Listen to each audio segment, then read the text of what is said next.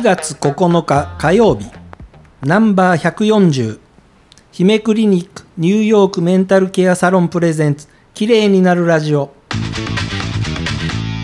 OK 姫クリニック。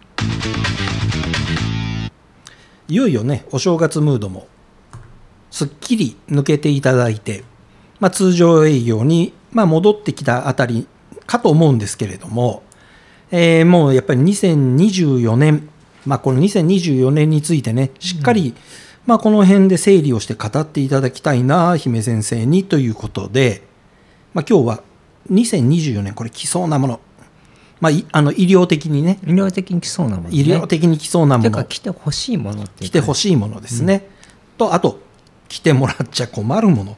もうこんなんダメよっていう話。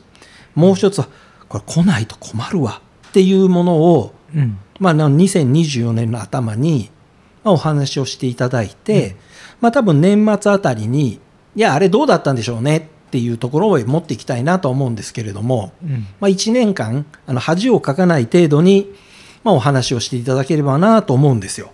まあでも期待する期待はしちゃいけないとは思うんですけど、はい、うんそろそろこう医療としてお起こってほしいなって思うことはたくさんありますたくさんある、まあ、あまずたくさんある中の一つは何ですか？たくさんある中の一つははい。えーとまあずっと言ってきてますけどはい。これ以上これ以上うさんくさい美容医療がなくなってほしい。もうねダメ。ちゃんと手順踏んで話して全部一,、ね。一発で終わってあのにスタート2分のところで終わるような話にしないの。来てほしいもの。来てほしいもの。まあ、それはうん一番ですよ、でもあの本当に来てほしいものっていうのは私も今さいはい皮膚の再生医療はい。をしていますけどで本当に一人医師一人として運営しててはい。思うのは例えばねこれあの大きい病院だったらカンファレンスっていう形でいろんな人の意見を聞いてこの人のじゃあ使用使用方法どうだろうとかもうい複数のお医者さんで検討できたんですよ。はい一人の医者じゃないんです。であとはその安全性のチェックねでやどうなのっていうのも複数でチェックできたんですけどこれが今一人になってみて思うのはここが一番できないことが嫌なんですね。で、えー、と今再生医療やってますけどじゃあここにこうやったらこうなるんだここにこうやったらこうなるだろうって頭の中では再現できてるんですけどあのそれをねぜひ AI でやりたい。なるほど。AI もう本当にいろいろ来てるんですけども、まあ、そういうところでね話し相手になるというか、まあ、きちっとねあのカンファレンスがその AI との間で成立するっていう仕組み絶対これ必要ですよね。AI はロボットですから。はい抜けることが多分ないと思うんですよ。忘れちゃうとか。わかんないんですけど。アルゴリズム的に抜けるものは抜けるんだよなこれ。だけど一人で考えるよりもはい。だから AI はああくまでもじゃあ抜けることがあるとしても、はい。あの私も抜けるかもしれないんですよね、はい。いろんなことが。でも2人いれば抜けないかもしれない。そうですね。はい。でそう思うんです。でこまあ、れもっと言うと AI 自体がその一つの人格だけではないので例えば10人のお医者さんの意見を一つの AI が、まあ、取りまとめてお話し相手になってくれるなんていうのは可能性としては十分ありますよね。できますよね。そうすそうすると例えばあのこれ僻地で医療に当たってる方はい、もう不安は大きいと思うんですけどそれを少し払拭できるかなっていう気もするんですよね。そうですね。で、はい、あとは大きい病院なんかで私もその医療安全ということに携わってましたけどあの何回やっても消えないのがチェック漏れそうですね。ダブルチェック誰二者人間2人でやってもダメなんです。うん、あのワンオペっていうのは、まあ、あの牛丼を作るぐらい作ってお金を、まあ、配膳してその後お金を受け取るぐらいのところは、うんまあ、それでも夜は危険だなぐらいの話がありますけどこと医療になるとそこの部分が完全にあの解決できないですよでね。きないですね。だから、まあ、人手が必要になっちゃう部分あるんですけれども、まあ、そこをどうやったら、ね、解決できるのかだと人手を増やせうんばその分ミスが増えるんですよ。はい絶対増えます。で間違いが増えます。はいでそのリスクをどう回避しようとしてもできない業界っていうのが医療です。はいでえっ、となのでやっぱりそこはロボットにやってもらった方がいいんじゃないかなと思います。なんだかね世の中の流れともう本当に一致したところで AI とロボットがまあ、うまく融合して、まあ、医療のところでまあお手伝いをしてくれると相当力を発揮するだろうな今までうんなんかいろいろミスが起きたりだとかいろんなトラブルが起きたりあとは一番はお医者様が、えーまあ、確認をする作業として、まあ、これ過去どうやってやったんだろうってもう検索だとかいろいろ使うわけですけれども、まあ、その部分もね AI がちゃんとしっかりしてくるとかなり改善するんでしょうねこれ。多分そうそうだろうと思います。まあ、まあその辺のね話で言うとああ意外とこんなことがあるんだなと思って、まあ、調べていったらですねあのちょっとね前にちょっとうんと死亡事故が起きたからって大騒動になってたあのダヴィンチっていう、うんあの手術支援ロボットうんあれのまあちょっと古い話にはなるんですけれども、まあ、1999年にダヴィンチが出てきてうん。その時にいろんな特許を取られていたらしいんですね。うんうん。でそれが20年経ってうん。2019年にでと特許がし、まああのまあ、消失した、切れたうん。状態になった。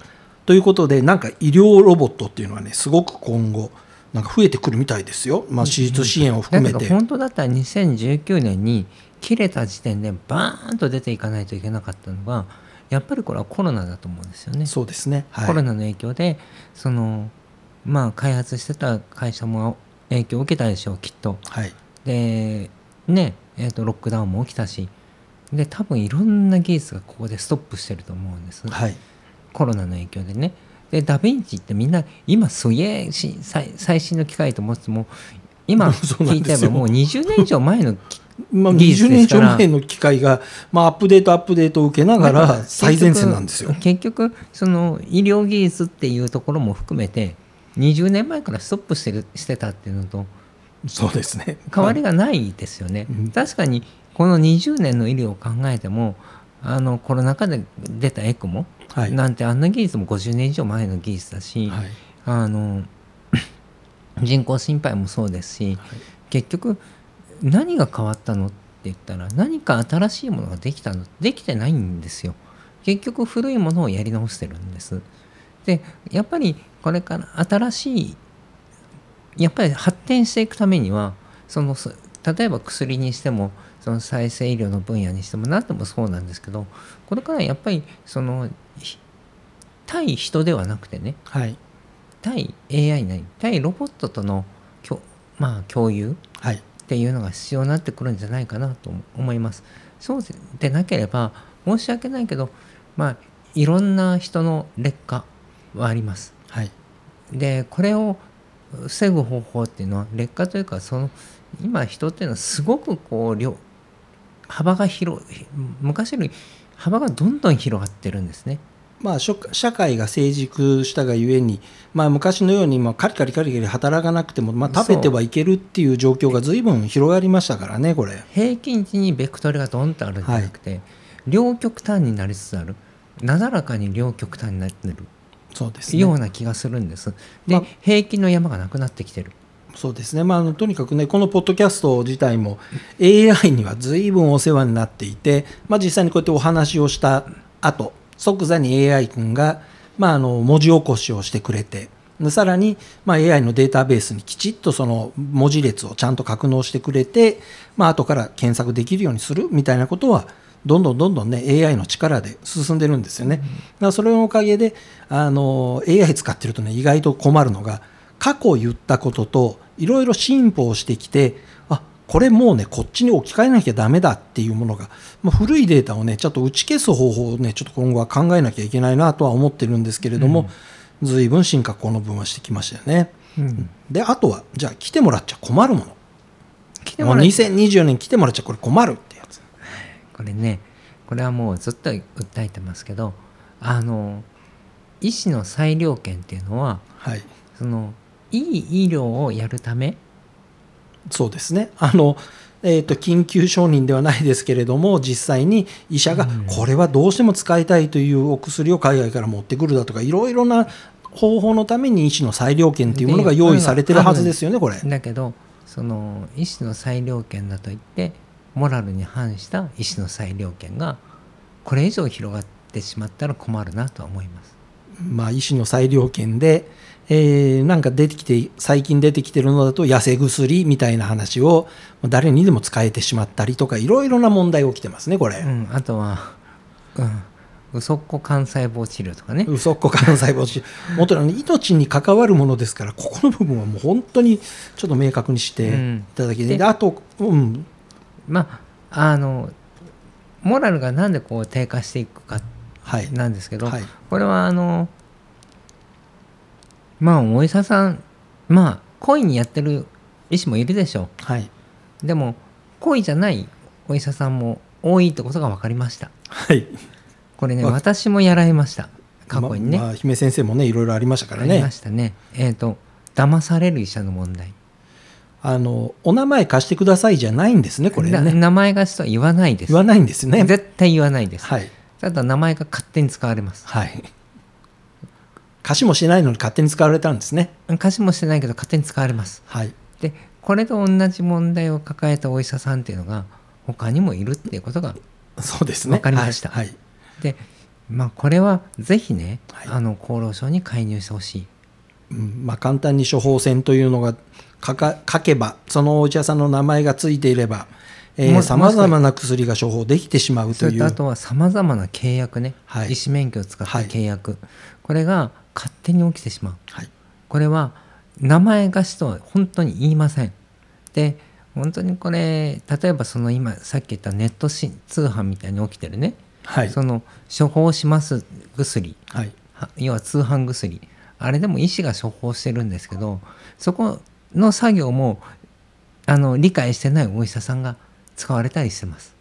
まあ、あのどういう薬かというのとあ使ってもいい使っていいあの患者さんはどういう患者さんかっていうのも別にあのそこまでちゃんと調べてるわけではないっていうパターンが、えーちらちらと分かりましたので本人も知らないかもし本れ人もし そうなんです知ら。ないうちにその名前使って処方されてるかもしれない。この痩せ薬はアメリカではもう本当に取り合いになるほど 本当に取り合いになってるんですけども、あの効果のある薬でぜひともこれをあのたくさんの人に提供したいんですよって言われたらああなるほどって納得しちゃうお医者さんがいるわけですよねこれ。いますいだと思うしそれ以外にも使われてると思うんです。はい例えばその診療所開設診療所扱いで開設してるんであればそのそこの名前すら使われちゃってるとかね。そうですね。はい。でこれあのすごい問題があって診療所開設をするときに本人が行かなくていいんですよ。うんなるほど。はい。書類だけ動いちゃえばよしになっちゃうんです。これが一番の問題でいろんなその医師免許を使った契約はい。なり申請届け出全て本人確認をしないとダメなんじゃないかなと思ってるんです。ということでですね2024年についてはもっともっとね語るべきこといっぱいあるものですから分割してまああの解説は順次進めていくんですけども最後に来ないと困るもの。来ないと困るもんね。来ないと困るもの。もうこれ来てくれないと医療業界問題だよ困るよっていうものはこれ何ですか？えっ、ー、とねちょっと待ってねこ来ないと困来ては困るもの。そう。来ないと困るものってなるとん？ちょっと待ってよ。もう言ってたじゃない。美容医療なんてなくなっちまえばいいのにって。そう。最初に言っちゃったやつだ。そう。だから最初2分でそこ行っちゃうから順番がおかしくなる。順番がおかしくなったんですよ。こ